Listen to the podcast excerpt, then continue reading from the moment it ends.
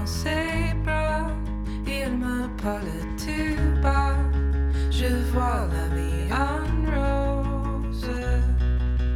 Il me dit des mots. Men ja, hej och välkomna till Kinematiskt för ett nytt avsnitt, avsnitt nummer fyra tror jag vi är på. Jag har skrivit podd nummer fyra här på mitt anteckningsblock. Stämmer bra, mm. tror jag. Hej och välkomna, det är jag, Felix, och mitt emot mig har jag... Krille. Ja, det var snett, två stycken. Så här. Och Krille. Ja, det var som att jag ville titta på det båda, men ja. Titta bara på dig. Ja. Men ja, vi har ett nytt avsnitt och kommer prata om film som vi brukar göra, men kanske annat också. Vi får väl se. Eh, ja, vilken film är det vi ska prata om idag? Ja, idag, det känns som att du frågar så glömmer jag, men idag ska vi prata om Paprika, eller Paprika. Det känns som att man... Eh, man vill säga Paprika, eller hur? Ja, ja för men de det, säger ja, Paprika i filmen. Paprika låter ju mer som ett namn än Paprika, utan en grönsak plötsligt, så det ja. Känns mindre korrekt. Ja. Eh, men den kommer vi prata om lite senare, som vanligt. Vi har lite andra grejer på agendan. Jag vet inte vem som ska börja, om vi bara slänger oss in direkt in i någons... Eh, Vad vi har eller, sett på sistone. Exakt. Mm. Ja.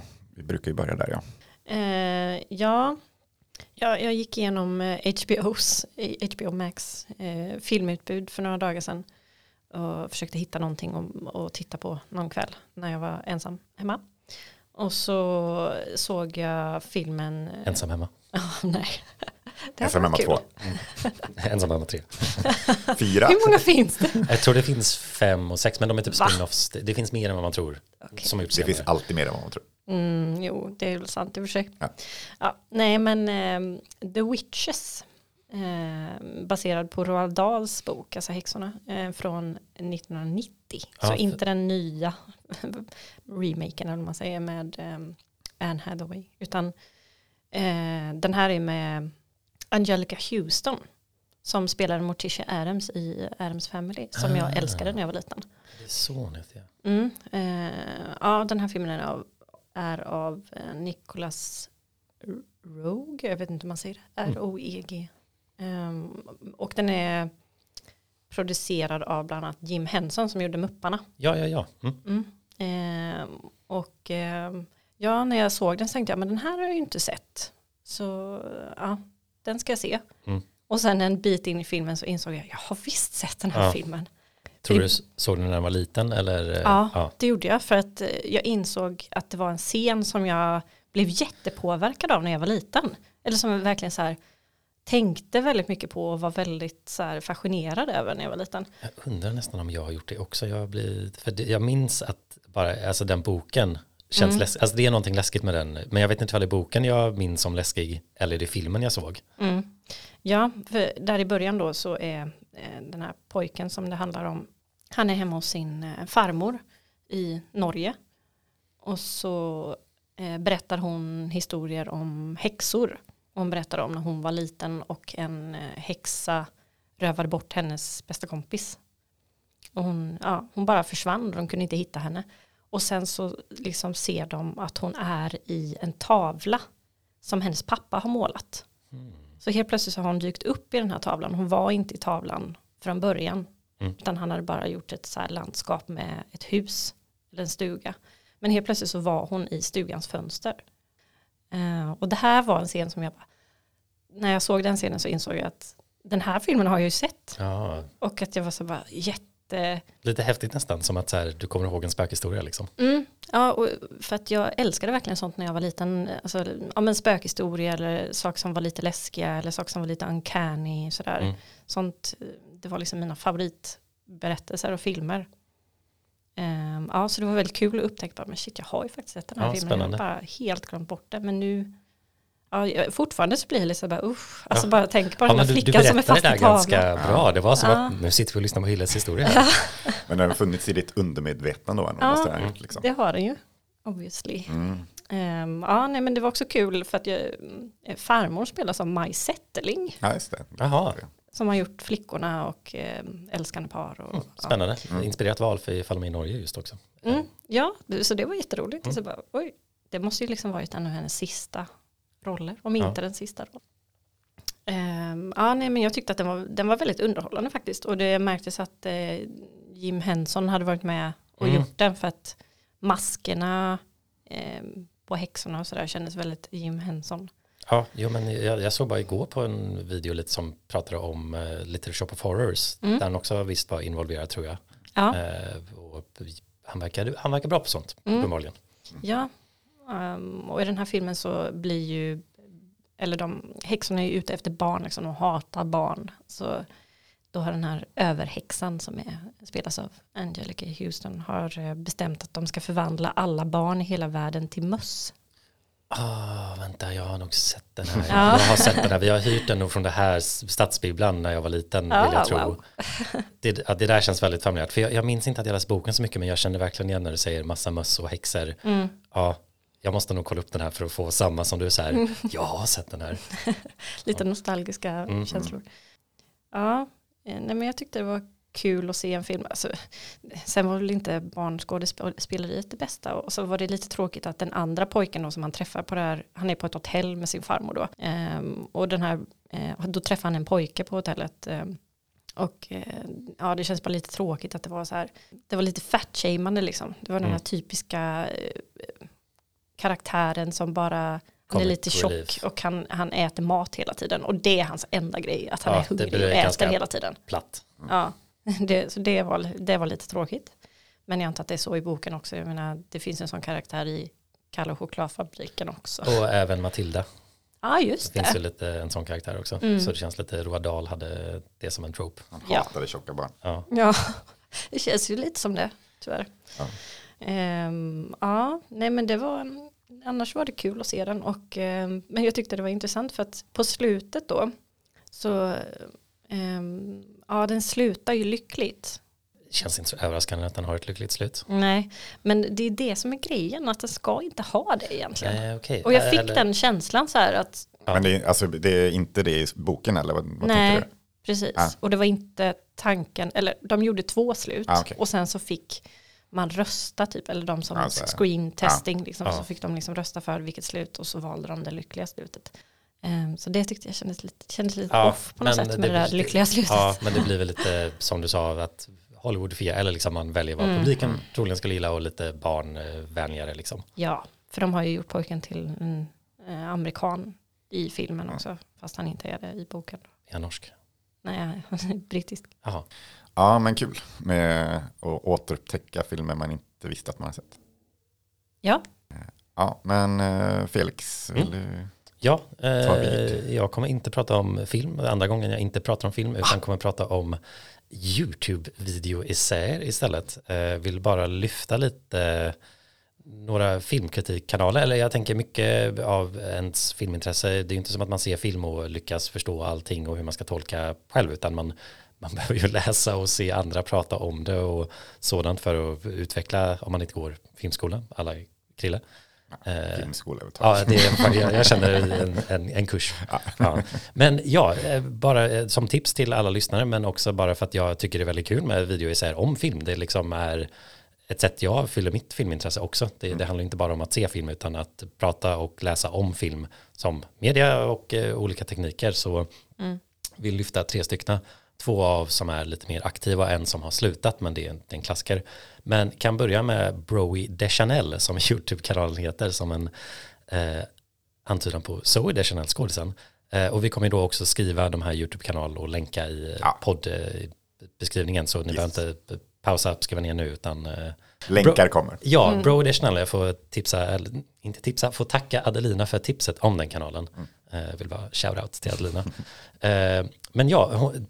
En, jag tror de är ett team av tre som gör de här videorna, men det är liksom en, jag var svårt att hitta namnet på personen, så jag, jag har inte riktigt eh, sökt upp så mycket, men Broey, om vi får kalla henne det, eh, det är liksom långform-essäer, alltså videorna kan vara upp till fyrtio till femtio minuter, så de är, de är hyfsat långa, men det är just det jag gillar med dem, för jag tycker det tillåter mer nyanserad kritik att komma fram, och man kan lyfta något mer komplext över tid och hitta exempel från flera olika filmer, för just internet och internetfilmkritik, även Letterboxd tycker jag är skyldig för det här också. Det blir oftast snabba takes, det blir eh, kanske enklare argument som kan platta till filmer när de oftast egentligen är mer komplexa, men man orkar inte ta tiden och utveckla det argumentet liksom. Och det kan man inte kräva ifall man ser många filmer liksom, men vad jag gillar med den här kanalen är att de, de gör sin research och skriver ett script och brukar lyfta fram saker som jag kan själv tycka är svåra att artikulera med filmer, men som man själv, man får en aning om att ah, det är någonting med den här som jag inte riktigt gillar, men som lyfts fram. Så hon har en senaste video till exempel om Greta Gerwig och representation och vad hon kallar då The Universal Girl, girl och går lite igenom kritik som har på senare tid kommit mot Greta Gerwig, men även till exempel Sally Rooney. Eh, ofta att det blir de här ja, vita kvinnorna som skriver om vita unga kvinnor, och så blir det ganska vitt och eh, från ett visst perspektiv. Men hur, både det kan vara en kritik, men också att det, det, det kan, de argumenten kanske inte är så, de blir lite enkla, eller liksom att eh, jag sen lyfter fram lite komplexiteten eller hur man kan se det på ett annat sätt också. Mm. Eh, och lite jämförelser och liknande. Så den tyckte jag var intressant. Men vill också bara lyfta en som hon skrev också, eller en video om, eh, om representation eh, betyder eh, medhållande. Eh, eller skildring betyder medhållande. Alltså att om du visar dig en film betyder det att du liksom endorsar det här. Mm, mm. Och då, jag tror jag har länkat den till en, ni kan också sätta den. Det är den som handlar lite om Licorice Pizza och Call Me By Your Name. Ja, den har vi sett. Ja, mm. Och lite lyfter det här med, okej, okay, men Power Dynamics är liksom en äldre och en yngre person i ett relation. Hur gör de här filmerna med, säger de att det här är bra eller är det dåligt liksom när det är en underage och en äldre? Mm. Eh, och det är en sån sak som man kan känna när man ser filmen, men det, det är liksom svårt att sätta på ord. Och jag uppskattar att man kan då få en, via en essä, liksom en mer djupare analys av det. Mm. Och eh, ja, jag tycker också att man, man lär sig saker liksom bara om filmkritik liksom från det. Mm. Många är ju liksom eh, filmskolestudenter eller sådana som är involverade i film. Personligen liksom, som sen gör det på fritiden typ. Mm. Eh, en annan sådan som jag vill lyfta som också känns som han måste nog gå i filmskola för typ klippning eller någonting är Thomas Flight. Eh, en amerikan, också både amerikaner. Eh, som, han fokuserar mer på kanske tekniker liksom, som klippning, eh, ljud, eh, cinematografi och liknande och gör lite kortare videos så eh, lite fler. Men jag tycker också han, speciellt då de om eh, klippning brukar vara rätt skarpa. Han, eh, i och med att han har det intresset så lyckas han förmedla och använda liksom små exempel för att liksom så här, det här är vad man pratar om när man pratar om klippning. Liksom. För mm. det, det är ett ganska svårgreppbart sak, även ifall det är så viktigt för film, att hur relaterar två bilder till varandra? Hur kan en scen, en, början av en scen anknyta till mitten av en scen, men sen så har man ju gjort massa saker emellan också. Så han har gjort sådana breakdowns till exempel av, ja men här är alla Oscar-nominerade för klippning. Vad gör de här filmerna som bra eller dåligt? Och så går igenom det och andra till exempel. Så att den, den är ännu mer bättre om man vill just lära sig lite mer om hur man gör film och vad som vissa filmer lyfter. Eh, och har till exempel en video om The Lobster. Mm. Pratar just om mm. Lanthimos eh, liksom, underliga ton som går igenom flera av hans filmer. Och bra addendum till vårt avsnitt tycker jag om man vill lära sig lite mer eh, eller ha ett annat take på det som är lite mer researchat. Men sen så också den senaste videon är om Everything Everywhere All At Once. Mm. Och där lyfter han lite hur den filmen är på ett sätt visuellt representerad av internet. Jag tyckte för den var lite sämre bara för jag tyckte det, det liksom, argumentet reachade lite högt i vad den ville säga. Men fortfarande intressant och kul att kunna få det just med en film man annorligen sett. Men det är kul just att, att bara vi har pratat om de här filmerna så jag vill lyfta det också. Den sista jag vill lyfta också är, kanske jag har nog pratat om det här med er förut, men jag vet inte om jag har sett så mycket, men det är Every Frame a Painting. Ja, jag känner igen. Ja, ja, jag tror jag sett det. Här det är ju liksom typ the O G videos filmkritik på YouTube, startades tjugofjorton och såg den kring det så var väldigt imponerad att så här, det här var ju, vad är det här? Liksom, jag ville ju typ göra videos när jag såg det, liksom, verkligen så att man blir inspirerad själv och är väldigt bra på det. Eh, liksom YouTube-kanalen har sin egna Wikipedia-sida såg jag nu. Mm-hmm. Så den, den är erkänd liksom, och det har varit regissörer som har pratat om att ja, men jag gillar den här och eh, det är Taylor Ramos och eh, Tony Chu. Men de har typ börjat jobba sedan delvis för Criterion Collection, den liksom, ah, okay. filmvalvet eller man ska kalla det i U S A. Ah. Och även gjort, det eh, finns en Netflix-essä som heter Voir, V O I R, som David Fincher bland annat producerat, som är då videoessäer lite längre från på Netflix. Mm. Och där har de också gjort ett avsnitt, så de, det är ju sådana som verkligen lyckats med sin grej. Men, ja, för den, den YouTube-kanalen mm. är väl inte aktiv längre? Va? Nej, exakt. Nej. Den, de slutade tjugosexton ah. och gjorde tjugoåtta videos. Men jag tycker just den är otroligt bra på att visa, inte berätta, att de lägger fram en mening och så bara, som så här. Och så får man faktiskt se ett exempel. Mm. Och ha bara ett bra klipp och ett bra flow. Liksom de, det, det, det är lätt att se dem och lätt att se om dem. Och den som är mest populär där, som är en av de bästa, är liksom en om Jackie Chan och hur man gör bra actionkomedi. Mm. Och liksom jämför med kanske de mer traditionella tråkigare sätten att göra i Hollywood och hur Jackie Chan gör det liksom, så sätt att förklara också varför det är så, men jättebra och väldigt rolig att se på. Jag har sett den kanske fyra, fem gånger under åren bara för man kommer tillbaka till den och så här, ja, så mm. den, den, den vill jag också lyfta, även ifall de inte släpper videos längre. Så är den lättare att ta sig an då kanske också. Ja. Det är inte så många, de är inte så långa heller. Nej, de är typ åtta nio minuter eller något sånt där, mm. ibland kortare. Men just två sista grejer om den här, de, de startade lite den här trenden med video i sig liksom också. Och det minns jag också, att det kändes som att den kanalen fick folk att göra det själva och det blev en så det bättre liksom, att så här, det här var, vi vill vara så bra liksom. Mm. Eh, och de har en om Satoshi, Satoshi Kon, som är då regissören av Paprika som vi kommer att prata om sen, där han då pratar om editing, space and time. Och jag såg den innan och det var, det var kul att ha sett innan jag såg filmen liksom, och fick tänka på det ännu lite extra. För ja, som vi kommer att prata om så är den ju fantastisk i sin övergångar och annat liksom, och hur den leker med det formatet i animerat liksom. Mm. Så den, den vill jag också lyfta. Vi får väl kanske länka den i beskrivningen mm. också. Mm. Det skulle vara intressant att se. Mm.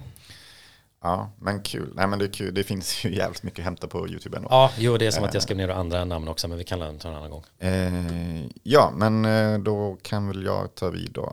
Eh, jag har kollat eh, två filmer eh, och en film i våras på filmfestivalen eh, av samma regissör. Eh, Jim Cummings. tjugo arton kom hans debut Thunder Road. Eh, tjugo tjugo kom... Eh, hans andra film The Wolf of Snow Hollow, och eh, i år i Sverige då, eller på filmfestivalen så, så visades eh, The Beta Test.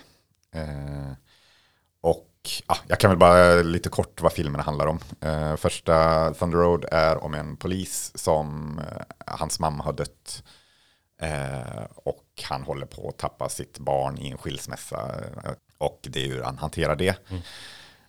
Eh, andra filmen är Ja, det är en liten snöig småstad som eh, attackeras av en seriemördare.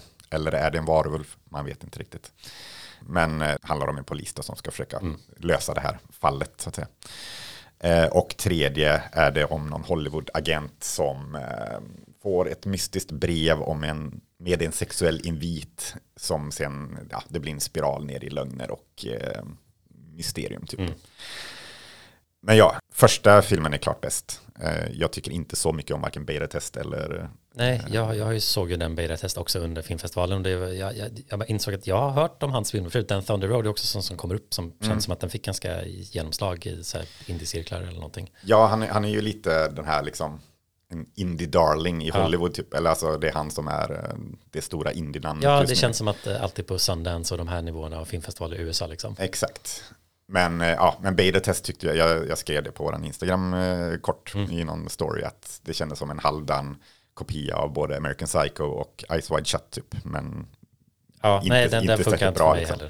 Och den eh, Wolf of Snow Hollow såg ju du också, Hille. Mm, vi såg den. Ja, vi såg den tillsammans mm. eh, och den kändes bara som tonmässigt mishmash bara. Den visste inte ja. om det skulle vara skräck eller om det skulle mm. vara en crime eller om det skulle vara en komedi ja. eller om det skulle vara liksom... Ja, men det tyckte jag lite med beta-test också. Det ja, var svårt ja, att hitta precis. en genkonsekvent ton där, så att ja. liksom humorn landade inte så mycket för man sa, jaha, skulle den vara rolig nu liksom. Ja, mm. Men är han Jim Cummings, han har ju en ganska stark energi.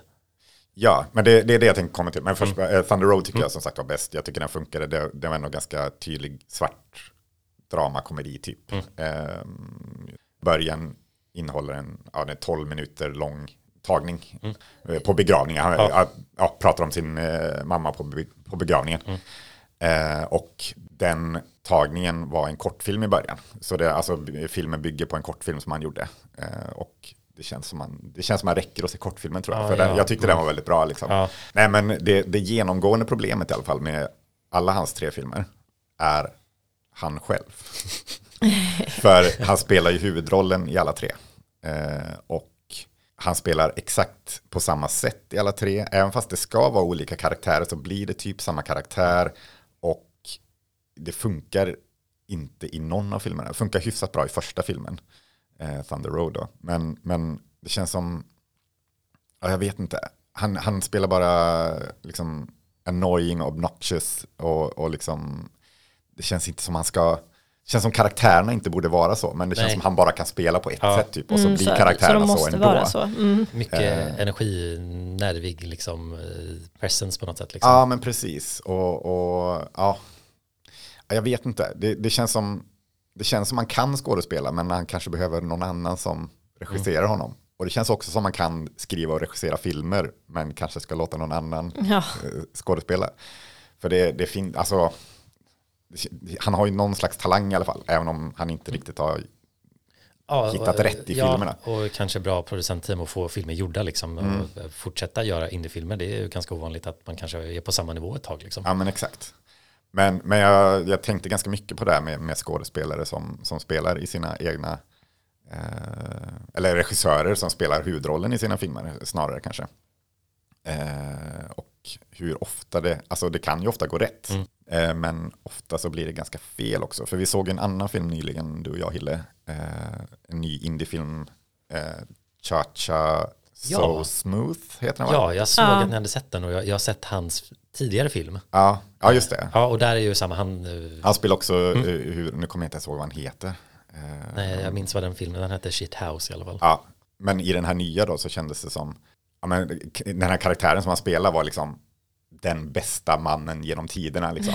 Han är, han är så himla charmig, och han är liksom, ja, bra, han med en autistisk barn, och han är liksom, men han har också flas, men det är charmiga flas, mm. så det är så här, ja, han, han, bara... han, han vet att när han gör fel, eller han kan... Precis, ja.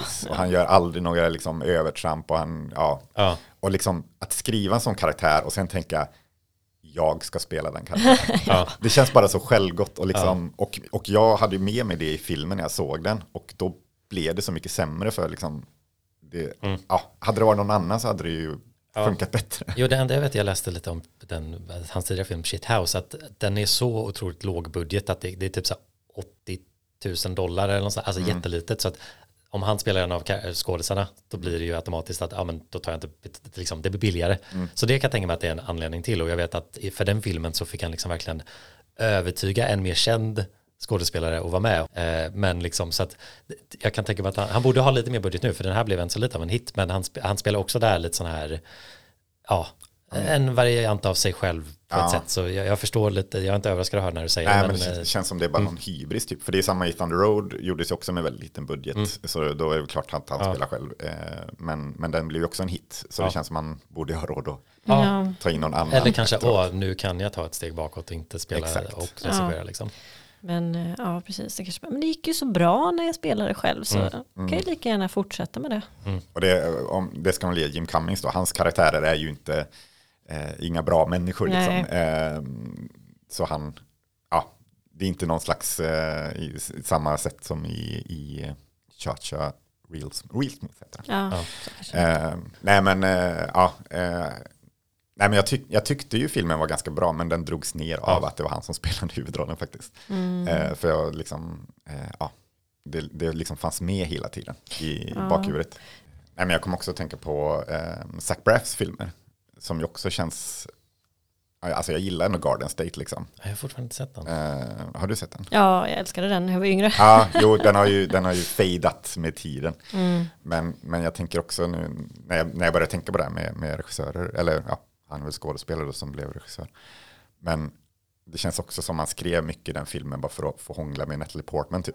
Eller jag vet inte. Ja, utan ens ha sett den så förstår jag liksom så här, man bara, oh, liksom Zach Braff, liksom, du, för mig, ja, mm. liksom, jag får direkt den magkänslan att så här, nej, liksom, nej. Mm. Tyckte för det, det var så kul när jag var inne på Letterboxd på Cha Cha Real Smooth eh, och såg liksom kommentarerna eller recensionerna, om man nu ska kalla det, eh, att det var så många killar på Letterboxd som bara, åh, jag har aldrig kunnat relatera så mycket till en film någonsin. Och jag kände bara, men get over yourself. Alltså, mm. så här bra är ingen person i, i, på riktigt liksom. Ja, men det kanske är att de har en bild av sig själva, att de är den där snälla killen. Ja. Och varför vill ingen ha mig? Exakt. Jag är ju så snäll. Ja, ja men ja. precis. Det kändes ju verkligen som det var den typen av killar. Mm. Och lite som kanske regissören är en sån kille också. Mm. För, för det, det vet vi inte. Nej, det en sak vi. jag gillade med Shit House då, hans tidigare, var att han lyckades, eller... Det var ju lite samma sådär igenkänningsfaktor, men den kanske var lite mer universell, för det handlar mest bara om att vara ensam. Mm. Och det tyckte jag gjorde ganska väl. Men jag håller med. Mm. De, de kommer nog växa upp och se på sig själv och bara vänta lite. Hoppas det. Ja, vi hoppas ja. det. Om jag, ska, om jag ska avsluta med någon slags rekommendation kring mm. det här, så är väl ändå eh, kortfilmen Thunder Road, skulle jag ändå säga. Ja. Jag tycker den, den scenen var välgjord och mm. bra, bra liksom, exempel på för svart varit, humor. Liksom. Ja, jag har varit nyfiken på den Thunder Road bara för att jag har sett det och posten sedan så länge. Liksom. Mm. Ja, men då kanske vi rör oss vidare mot en paprika. 出動だね。パプリカの。ヒムロ君の夢に時太君を助け出すためにはそれしかありません。 Ja, eh, Paprika, då en um, japansk, i, håller jag på att kalla den amerikansk, eh, animerad film från tjugohundrasex av regissören Satoshi Kon, som tyvärr gått bort, eh, men han gjort en del klassiker inom den animerade filmskaran av japanska filmer. Ja, Paprika var väl hans sista, va? Ja, det, det, det kanske var jag. För mm. jag vet att han gjorde till exempel Perfect Blue, kom ut nittiosju, mm. eh, Tokyo Godfathers kanske tjugohundratre eller något sånt där. Eh, ja. ja, för att den i slutet på filmen här så... så, så ja. Man ser posters. Precis, och så han blir ju rekommenderad att se en film på bio och så ja. är det hans nästa film som ja. han skulle ha gjort men som ah, han inte okay. kunde göra. För man ser hans tre gamla i mm, precis, posters. Men den med, med barnen där, jag minns inte vad den hette i filmen. Okay. Men, det var, den, det var ja. nästa film han skulle ja. göra men som han inte ja. fick. Det var nog snabbast hoppet till slutet där i en samtal ever. Eller hur? Ja, och det, där tackar vi för oss. Ja, för idag. Det var den filmen. Han gjorde filmer, han dog. Nej, men ja, fortsätt berätta om ja, filmen. Nej, jag, jag tror jag kan, så, kan hyfsat förklara den. Det är en hyfsad komplex film, men den, den har ju sin start i att det finns en karaktär som heter Atsuko. Mm. Som, hon Atsuko. är en slags... en eh, psykoterapeut eh, som i hennes företag så har de eh, kommit på en uppfinning som tillåter den att sätta på lite av ett hårband som tillåter den att liksom drömma en dröm gemensamt ifall det är två personer som har det här hårbandet, och via då att man kan vara i en persons dröm så kan man liksom göra en analys av kanske deras psykologiska problem, och de vill använda det för behandling av patienter liksom.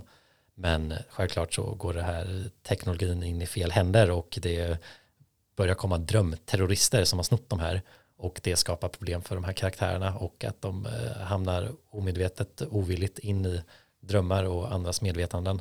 Och det är lite fortgår därifrån på ett, ja, ett förvirrande eller ett engagerande sätt, om man säger så. Ja, det är, det är väl en bra eh, sammanfattning av filmen. Den var, jag, jag visste inte heller, men den är baserad på en bok.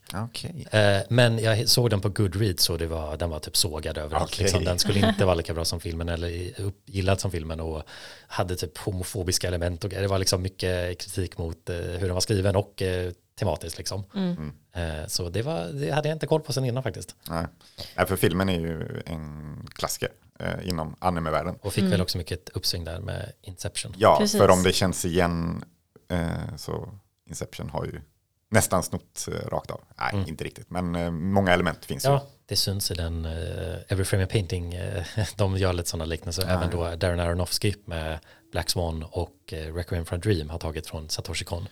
Ja, för i Requiem for a Dream Uh, Aronofsky köpte ju rättigheterna till att göra, få göra en live action remake av Perfect Blue då, mm. av Satoshi Kon, bara för att kunna göra en liten scen i ett badkar. Mm. Uh, ja. Så han, han har liksom kopierat en scen från Perfect Blue, men han mm. köpte liksom hela rättigheterna bara för att kunna få göra den scenen. Men uh, hade du sett den här förut, Tille? Nej, Nej, det hade jag inte. Um, jag har tänkt att se den väldigt, väldigt länge. För jag har sett Talk Tokyo Godfathers. Men det var också för jätte, jättelänge sedan. Alltså det var när jag gick på gymnasiet så jag kommer inte ihåg den. Mm. Men jag tror att jag tyckte om den. Men... Ja, jag minns att jag gillar den också. Ja, för mm. du har sett den för inte så jättelänge sedan, Krille. Nej, jag, jag tog ett svep och såg alla hans fyra filmer för några år sedan. Mm. Och jag har sett också hans eh, serie. Eh, Paranoia Agent. Mm. Ja, jag, jag, jag läste det namnet när jag läste om den här filmen, men jag kände ja. inte till det. Han är väldigt fantasifull och ja. eh, innovativ, får ja. man ju säga. Men eh, hur var din förväntning där? Hade du också de, var det som du trodde det skulle vara? Ish? Um, på sätt, alltså delvis så var mm. det väl kanske det. Men jag hade ganska höga förväntningar som jag inte riktigt kände att um, mm. mötte. Mm. Ja, men jag tror jag också första gången jag såg den var jag också lite besviken på ett sätt faktiskt. Mm. Det här var andra gången jag såg den nu inför det här samtalet. Ja, vad ska man säga? Alltså, det, det kan handla om dagsformen för mig också när jag ser en film. Eh, och många gånger så kan jag ha överseende i filmer som har element som jag inte tycker om. Om den har andra grejer som jag tycker om. Mm. Eh, jag vet inte, om jag tycker att en film är problematisk så kan jag ibland bara, nej, jag gillar inte den här filmen. Ja. Men ibland så kan jag vara så här, oh, ja, jag får väl ha överseende för det här, för jag gillar ändå de här delarna av det. Och det kan vara lite så här, mm. ja, man kan ha blandade känslor mm. kring det liksom, och det kan vara lite svårt att veta vad man tycker egentligen. Men ja. Man kan ändå se grejer med det som man, man uppskattar eller som man tycker är intressanta. Eh, men ja, och jag vet inte, i den här filmen så kunde jag ändå uppskatta, alltså jag gillar ju surrealistiska grejer oftast. Jag tycker att det är väldigt intressant med surrealism. Mm. Um, så på det sättet så tyckte jag att um, den var bra. Och jag tyckte den var väldigt bra på att visualisera drömmar och de här drömsekvenserna och, och hur drömmar kan se ut. Jag tyckte den var jättebra på att ja. Um, ja, den, här, det här, den här absurditeten, om man ska säga. Ja, det, det är inte så väldigt svårt. Jag tyckte det första jag skrev här var också just där, att den kan blanda realism och surrealism på ett mm. sånt tydligt sätt, för det känns som animeringsstilen är lite mer realistisk, den inte, eller vissa karaktärer är lite mer fantastiska än andra, mm. eh, men vissa känns väldigt, alltså mänskliga ansiktena, och det är mycket detaljer, ja. Men sen så kommer den här drömlogiken in och ja, det, det, man hänger med, men man är också liksom så här, vänta, vad är vi nu? Men mm. den just som drömmar kan kännas att man hoppar i rum och tid i samma rum. Man är liksom, jag minns att jag var här, men sen hände det här konstigt. Eller, ja, det är någonting med... Ja, men precis. Att, ja, logiken i drömmar. Och ja. Att, det är någonting som är svårt att sätta fingret på. Mm. Men den här filmen gör det väldigt bra. Ja. Det är också en grej i filmen att de kan gå in i folks drömmar när de är vakna typ. Mm. Eller så, ja, det, det utvecklas ju till ja. Inte bara att man ja. Ligger och drömmer. Men, så det funkar ju bra också att man vet aldrig när det är dröm ja. Eller... riktigt liksom. Ja. Mm. Det är ju väldigt mycket så här att när de byter scen så är det liksom att det är en matchande slutbild till nästa del, och en dröm så mm. kan man verkligen hoppa i miljö, men han matchar ju då att ser man en person som står framför en dörr så ser man det i nästa scen, men man är någon annanstans. Mm. Mm. Att man liksom, man, det är väldigt smooth hur man hamnar i en annan tid och rymd, och känns jag bara vill citera den här essän jag pratade om förut, inga egna ja. Tankar här. Mm. Men det gör verkligen att man liksom Det, det känns eh, ihop sa, sammanhängande drömmarna liksom, att de, de byter sekvens och referens och miljö väldigt snabbt och kläder, men man är inte lost i det för att man har liksom blivit hjälpt visuellt att hänga med att mm. det är samma grej, samma karaktärer, men nu är vi någon annanstans. Ja. Och det är ju drömsekvenser som upplever sig under filmens gång, och det tycker jag är väldigt tillfredsställande att se samma sak men i ett annat kontext. Mm. Ja, för man slängs ju in i en, en polis karaktärsdröm yes. direkt uh, i början där. Konokawa. Just det. Eh, och den, han hoppar ju mellan flera olika filmer mm. eh, också. Eh, eller filmmiljöer som han drömmer att han är i. Mm. Typ. Eh, men, men redan direkt, även fast så här, och vad är det som händer, vart är vi? Är, liksom, mm. Man vet ingenting om filmen Nej. Egentligen, men ändå hänger man med. Typ, i, mm. om man, eller ja, man vet väl att det handlar om drömmar i filmen kanske. Eh, eller man inser väl snabbt att det är en dröm i alla fall. Mm. Eh, och, och som du säger, mm. även fast de klipper då snabbt mellan olika miljöer och eh, allting, så, mm. så funkar det liksom. Ja, även den, fast man slängs in i det direkt. Ja. Liksom. Och den känslan är, är väl ganska genomgående välbehållen i filmen, och det är väl någonting som är ett, ett, liksom en av de bättre sakerna med den, tycker jag. Just att den är så visuellt slående och lyckas med sin ton av drömrealism, surrealism. Ja, det tycker jag att den gör. Um...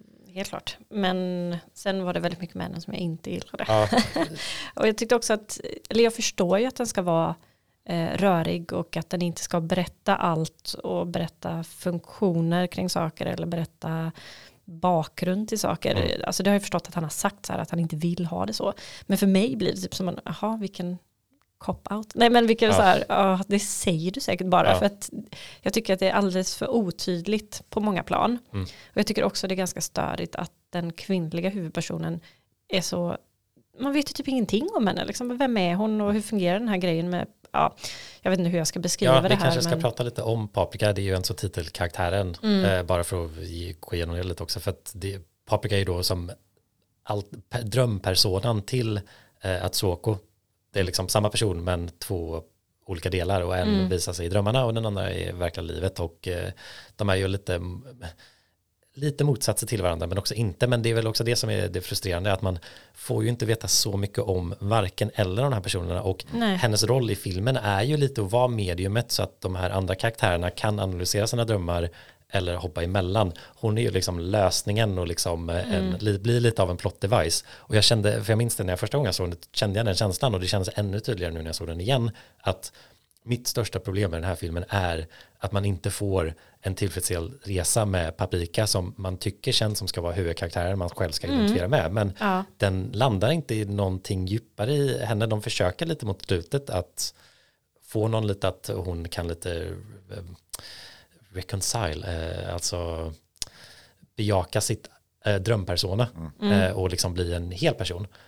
Men Det, det blir lite platt. Där har ju ja. dock detektiven Konokawa en mycket starkare resa från ja, börjans. Och det tycker jag känns störigt, för det mm. känns som att han är en, en bikaraktär. Ja, man eller vill liksom... att de skulle vara samma karaktär. Det skulle ah, varit så mycket det... intressant för att Paprika var Konokawa. Och liksom, eller, men det kanske inte skulle funkat. Nej. Och det är det som är frustrerande, för att det är liksom, Paprika blir mer ett sätt för mm. filmen att vara en film och en story, mm. men blir inte en fulländad karaktär, för man landar inte i något tillfredsställande slut för henne. Nej. Och hon känns också lite som en manic pixie dream girl. Ja.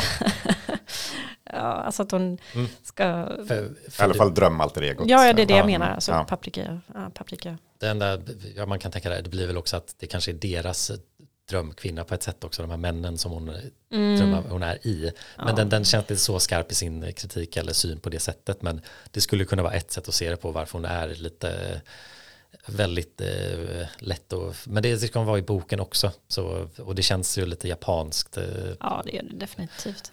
Den karaktärstypen liksom. Mm. Eh, men absolut, det, jag håller med om det också. Det kändes, allt kändes väldigt male-gazigt också, eller så mm. manliga blicken.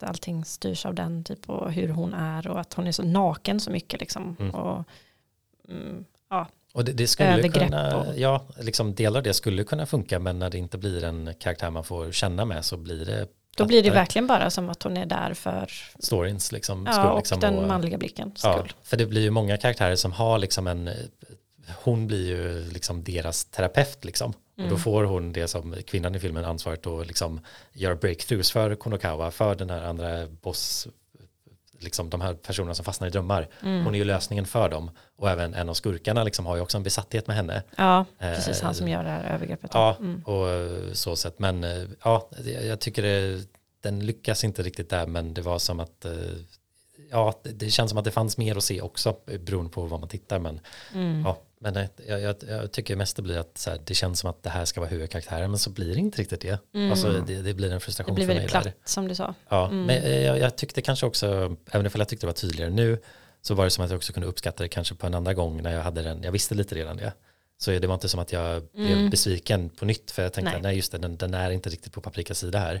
Men jag såg liksom kanske hur den skulle kunna varit ännu bättre. Man såg potentialen någonstans liksom. Mm. Men till där så tycker jag inte hon är en dålig karaktär. Det är ju någonting... bristfällig karaktär ja, kanske. Ja, det, det är inte så något häftigt. Och jag tycker inte så det finns någonting om man skulle gå in mer på okej, okay, hur är Paprika mot eh, Atsuko som person? För Atsuko, jag känns som jag säger det namnet fel. Atsuko, tror jag. Atsuko, mm. tack, det lät ja. bättre. Eh, är ju ganska liksom...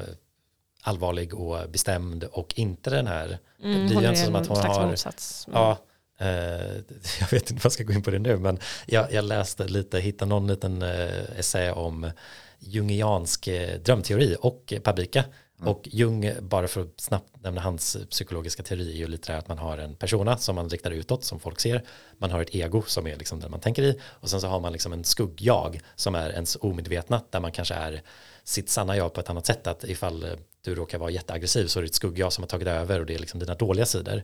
Mm. Eh, och sen så finns det också ett anima och animus, tror jag, som är liksom ens kvinnliga eller manliga egenskaper. Ifall man är kille så har man ett kvinnliga egenskaper liksom långt tillbaka. Eh, så att, och det formar sedan ett jag i sin helhet.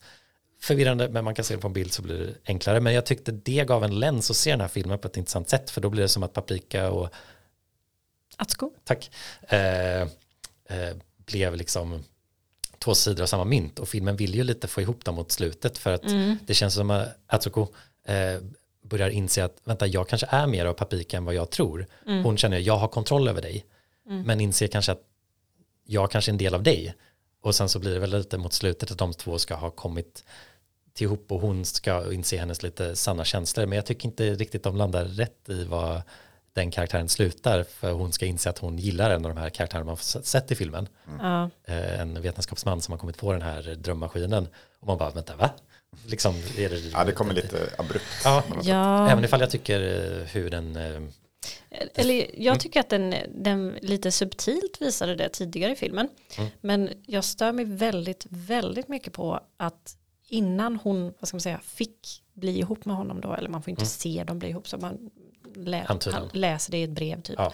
Men eh, eh, ja, innan hon kunde göra det eller bli det, så var hon ändå tvungen att säga att han är hemskt tjock. Eller liksom ja. att det var ju ja. väldigt mycket fatshaming i den här filmen också. Ja. Det är kanske därför jag var lite extra upprörd när jag såg den här filmen, så jag, för jag var så trött på all fatshaming på sistone som jag sett i film. Ja. Uh, men ja, uh, just att hon var tvungen och så här bara, ja, för det är någon scen där uh, och hon säger att uh, det viktigaste är det på insidan, men det finns en gräns för utsidan också. Ja, ja, ja, och det var bara så jävla...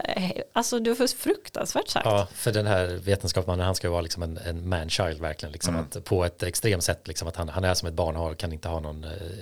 Ingen responsibility liksom. Mm, och han äter, äter, äter ja, hela tiden. Men det skulle räcka, liksom, det, det, ja, det ger ingenting liksom, det perspektivet och den attityden Nej. som filmen har. Liksom. Det var bara som att de kände sig tvungna att förklara i filmen att ja, hon vet att han är tjock, men hon väljer honom ändå. Mm. Det var ju, ja, herregud. Ja, det, det, det, ja, det smolt i bägaren får man ju säga verkligen. Mm.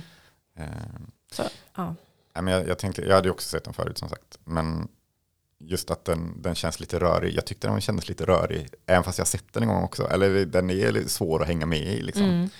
Eh, men jag tycker samtidigt att... För den är ju bara nittio minuter lång. Mm. Eh, och alltså för att utveckla karaktärer och sådär. Då hade de ju kanske behövt göra en upp mot två timmar. Liksom. Ja. Eh, men jag, jag tycker lite det är till filmens fördel. Att den är så, liksom, så tajt och liksom snabb på något sätt. Eller så... Ja. Eh, man får ju knappt någon, någon tid att återhämta sig typ, utan det bara liksom kör på. Från, mm. från att man slängs in den här drömmen i början så bara liksom fortsätter det hela tiden. Mm. Och, och jag vet inte, eh, jag gillade det. Och det är kanske därför jag, jag har lite svårt att analysera den här filmen typ, för jag, jag, det är mer bara en vibe typ. Ja, än, en, en, en, en berg-dalbana. Ja. Ja, och det förstår jag ju också, absolut. Mm. Jo, jag gillar den här filmen fortfarande väldigt mycket, trots det vi har sagt liksom. Jag tycker det, det har den, men jag tycker fortfarande det är en rolig film att se, och jag, just det visuella, det är, det är svårt att förklara det med ord mm. liksom, och mm. viben vi pratar om liksom, men så många sekvenser som är så imponerande och häftigt gjorda liksom, till drömmar, hur den är liksom lätt obehaglig på olika sätt, mm. ibland på lite weird sätt och ibland på... Lite uncanny. Ja. Mm. Mm. Och hela den här paraden som, som ja, genomgår då, genom, genom hela filmen. Mm. Som är väl, ja, det, de är, det är någon slags kollektiv dröm, alltså den här drömterroristen då, samlar väl alla människor ja, och de drömmer tillsammans typ. Skurkens mål är ju, han vill ju inte att drömmar ska analyseras av vetenskap, för han vill hålla drömmarna liksom oförstådda, och mm. det är en flykt från allt annat. Och om man går in på det här jungianska sättet, så vill han inte mm. liksom reconcile eller gå ihop med sitt skuggjag. Han vill ja. liksom separera sitt ego persona mot det omedvetna mm. och, och liksom låta det ta över helt liksom. Mm. Eh, medans eh, Paprika får väl vara någon balans där liksom, som representerar på slutet. Mm. Ja, men ja, som sagt, den, men den paraden är ju är ja. helt galen och väldigt underhållande. Och ja, det är den. Och musiken är fantastisk. Ja. Eller jag blir så här, det, är ingen, det kanske inte är någonting jag skulle lyssna på själv så, mm. men det var någonting med musiken som kändes liksom bekant. Och som att man bara... Tänkte du just i de paradsekvenserna eller överlag i filmen? Eh, paradsekvenserna. Ja. Ja. Eh, att den liksom...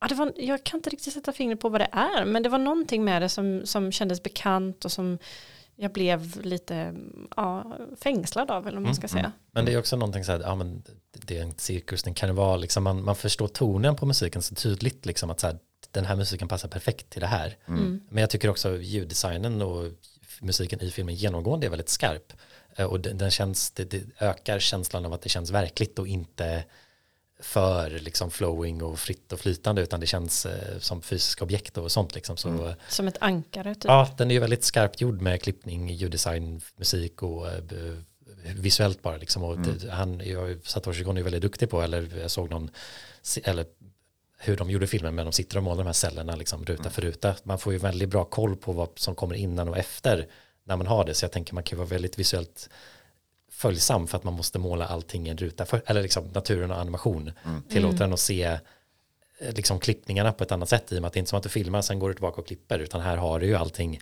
framför dig liksom.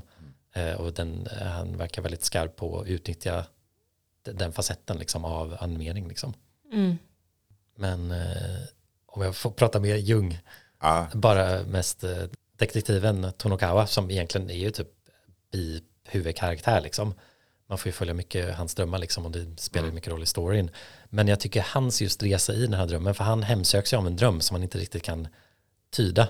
Mm. Och det, det var också det här med, om man ska prata om jaget och skuggjaget, att eh, nu blir det väl lite lätt spoilers, men han i de här drömmarna så drömmar ju mycket om filmerna, så klassiska filmer får liksom ta plats i drömmarna. Och det karaktärer i början av filmen så bara, gillar du film? Han bara, nej, jag ser inte på film liksom, och förnekar den sidan av honom. Men sen så mot slutet så börjar man ju förstå varför, kontexten till varför han drömmer om film, och det är för att han gick i filmskolan när han var yngre och gick en, gjorde en film med en bästa kompis som tragiskt gick bort, som sen då ett mord han som polis investigerar påminner om den här, och han liksom, det blir som att han, han har ju då den här mardrömmen, i alla fall om man tar den här teorin, att han drömmer, eh, det handlar helt, har han gjort rätt val i karriär i livet? Skulle ja. han varit en filmskapare eller skulle ha varit en polis? Och han har den här, hemsöks av det här att han kanske dödat den här varianten av sig själv som skulle varit en filmregissör. Mm. Eh, men eh, ja, och brottas med det liksom. Ja. Men sen kommer då mot slutet av filmen att han inser att nej, men jag har realiserat nej, men det här, jag har gjort rätt val liksom, och det finns ju en intressant mening där de säger typ att din sanning kommer från fiktion. Att han har liksom, de gjorde en eh, polisfilm typ, men sen så blev han polis i riktiga livet istället för att göra mm. story ja, just som det. Polis. Det kommer jag ihåg att jag tyckte var ganska... Ja.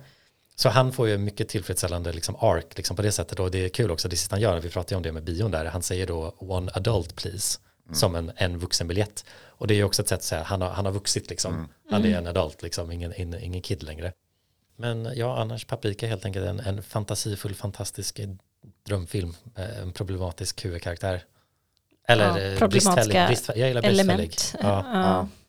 Ja, men absolut. Men ja, ja som sagt, jag, jag känner mer en, en, den som en vibe än som en film. Ja, en wild ride. Ja, verkligen. Det känns som jag säger det ofta om filmer. Men ja. det känns som att den verkligen passar in på en wild ride. Ja. uh, Felix... Vad hade du för betyg ja, förut men, och vad satte du för betyg nu när du ja, såg om den? Jag, jag brottades lite med det. Det var som att jag hade första gången, jag hade ratat visst innan så jag hade glömt en fyra. Mm. Och jag, jag, jag kan också landa i en fyra den här gången också, även ifall det var som att jag ville ge en lägre, men jag vet inte ifall det var rättfärdigt, bara för att jag tror jag kunde inse bättre vad jag tyckte var problemet med den, men det som var starkt eller styrka med den tyckte jag fortfarande var en styrka. Så jag tror jag ändå så landade en fyra, trots att jag har definitivt ett asterix där liksom. Mm. Uh, och, men det var också lite som jag pratade om en gång med det här med betyg. Uh, hur, hur ska man landa i vad det representerar exakt liksom? Ja, det är jättesvårt. Ja, så jag, jag, jag kanske att jag var godtyckligare och sen, nej men det är en fyra, men jag, har, jag känner absolut det. Vi sa förut fortfarande om att jag har problem med den här filmen, speciellt hur den porträtterar sin huvudkaraktär, och det kunde varit bättre. Men mm. jag kommer också in på att det är lite av en wild ride, eller liksom mm. att man lite släpper det. Uh, på sina sätt också, eller att de kan leva bredvid varandra, att den gör mm. det visuella så väldigt bra, mm. men att den inte lyckas vara trogen till sin uh, huvudkaraktär. Mm. Ja. ja, nej men jag är lite samma. Eller jag satt också fyra första mm. gången, och ja, vi håller väl den nu också. Eh, men ja, såg också en del brister den här gången än som jag inte hade första gången, men som sagt, jag åkte mer än ändå och ja, kände men att så här, man ser ju den känner att man har inte riktigt sett. Det är inte så mycket som, eller trots Inception och influerat annat, men den är fortfarande unik liksom. Ja, visuellt är den ju liksom bara härlig att ja. se på, och galet, galen liksom, mm. men på, på ett bra sätt. Så ja, nej, det får stå, jag får stå kvar vid mitt betyg. Mm. Nu ska Kille komma med sågningen. Nej, vad, vad dagens sågning. Nej, jag har inte satt någon betyg än, för jag ligger lite efter med min betygssättning på Letterboxd. Mm. Som alltid. Men nu får du sätta betyg nu. Ja, men jag... Ja, tyvärr måste jag nog säga, alltså jag förstår allt ni säger, och ja, som sagt, dagsformen, hade det varit en annan dag så hade jag kanske kunnat sätta ett högre betyg, men nu så blev jag bara mest irriterad på filmen typ. Mm, mm. Förutom de sakerna som jag sa innan som jag uppskattade, men Ja, nej, så jag tror nog att den kanske får två och en halv. Mm. Ja. Nej, men nej, bra. Det är väl skönt också att vi inte tycker exakt samma. Verkligen. It's a showtime!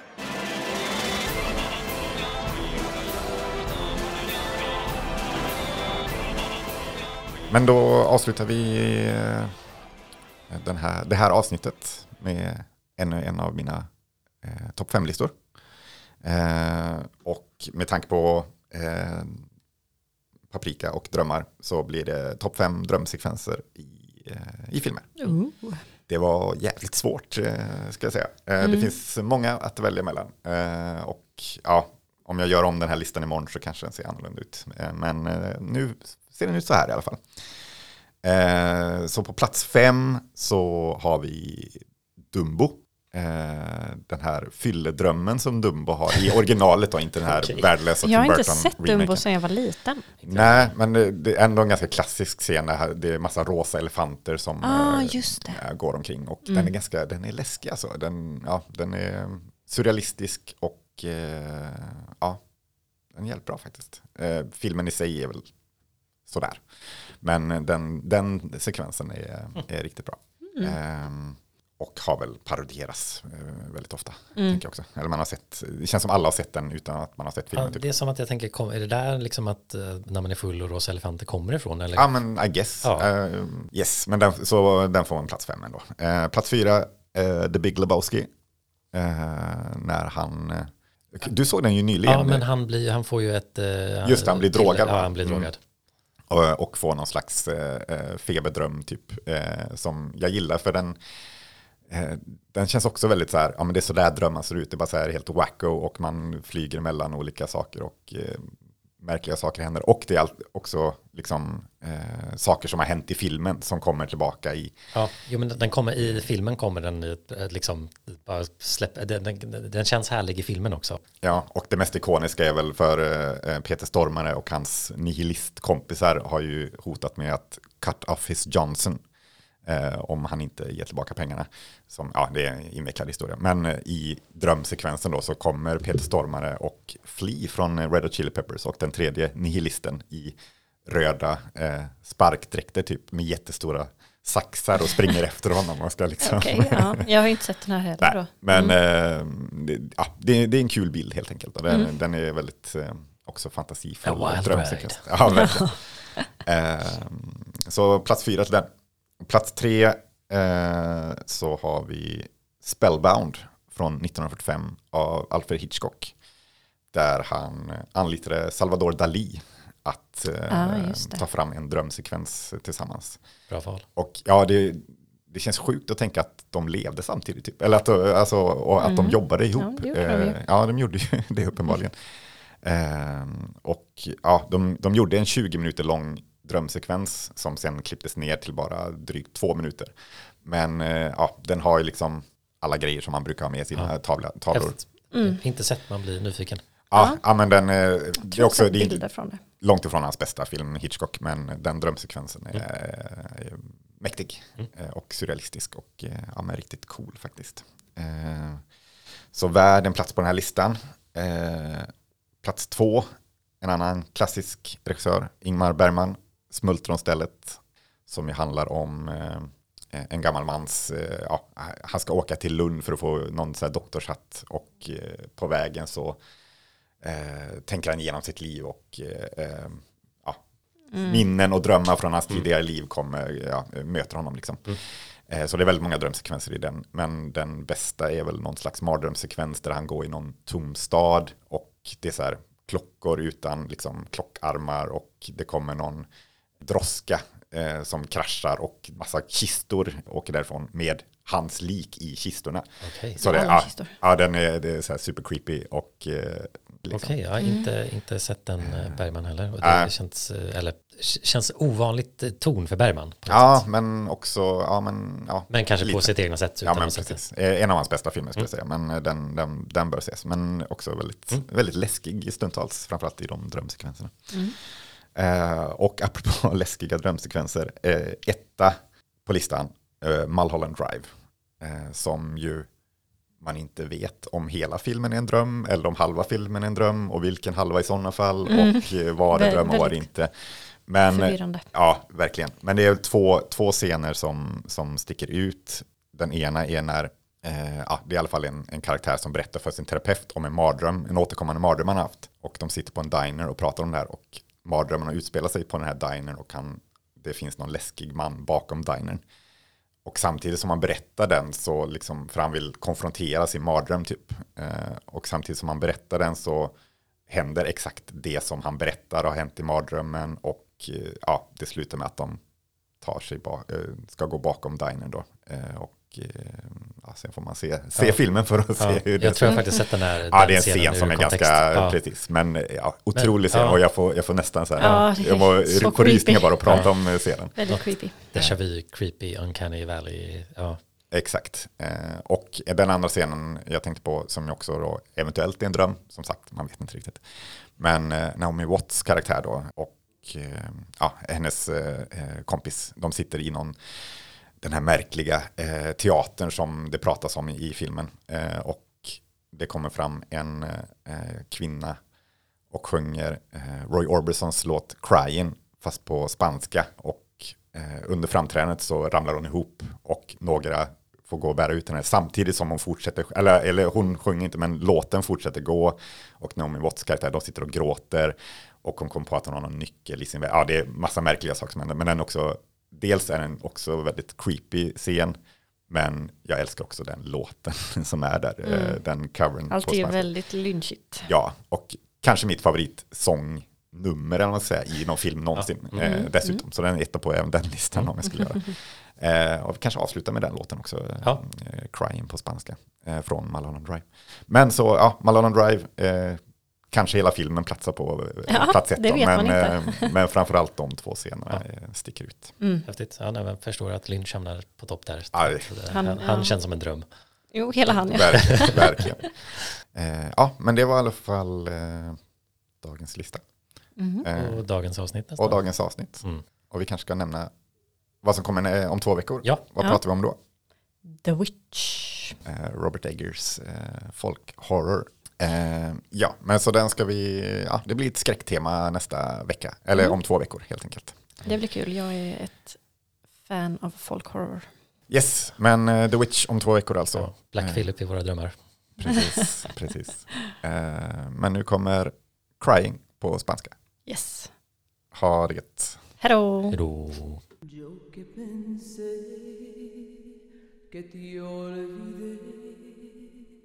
Pero es verdad, es la verdad, que te quiero aún más, mucho más que ayer. Dime tú qué puedo hacer, no me quieres ya, y siempre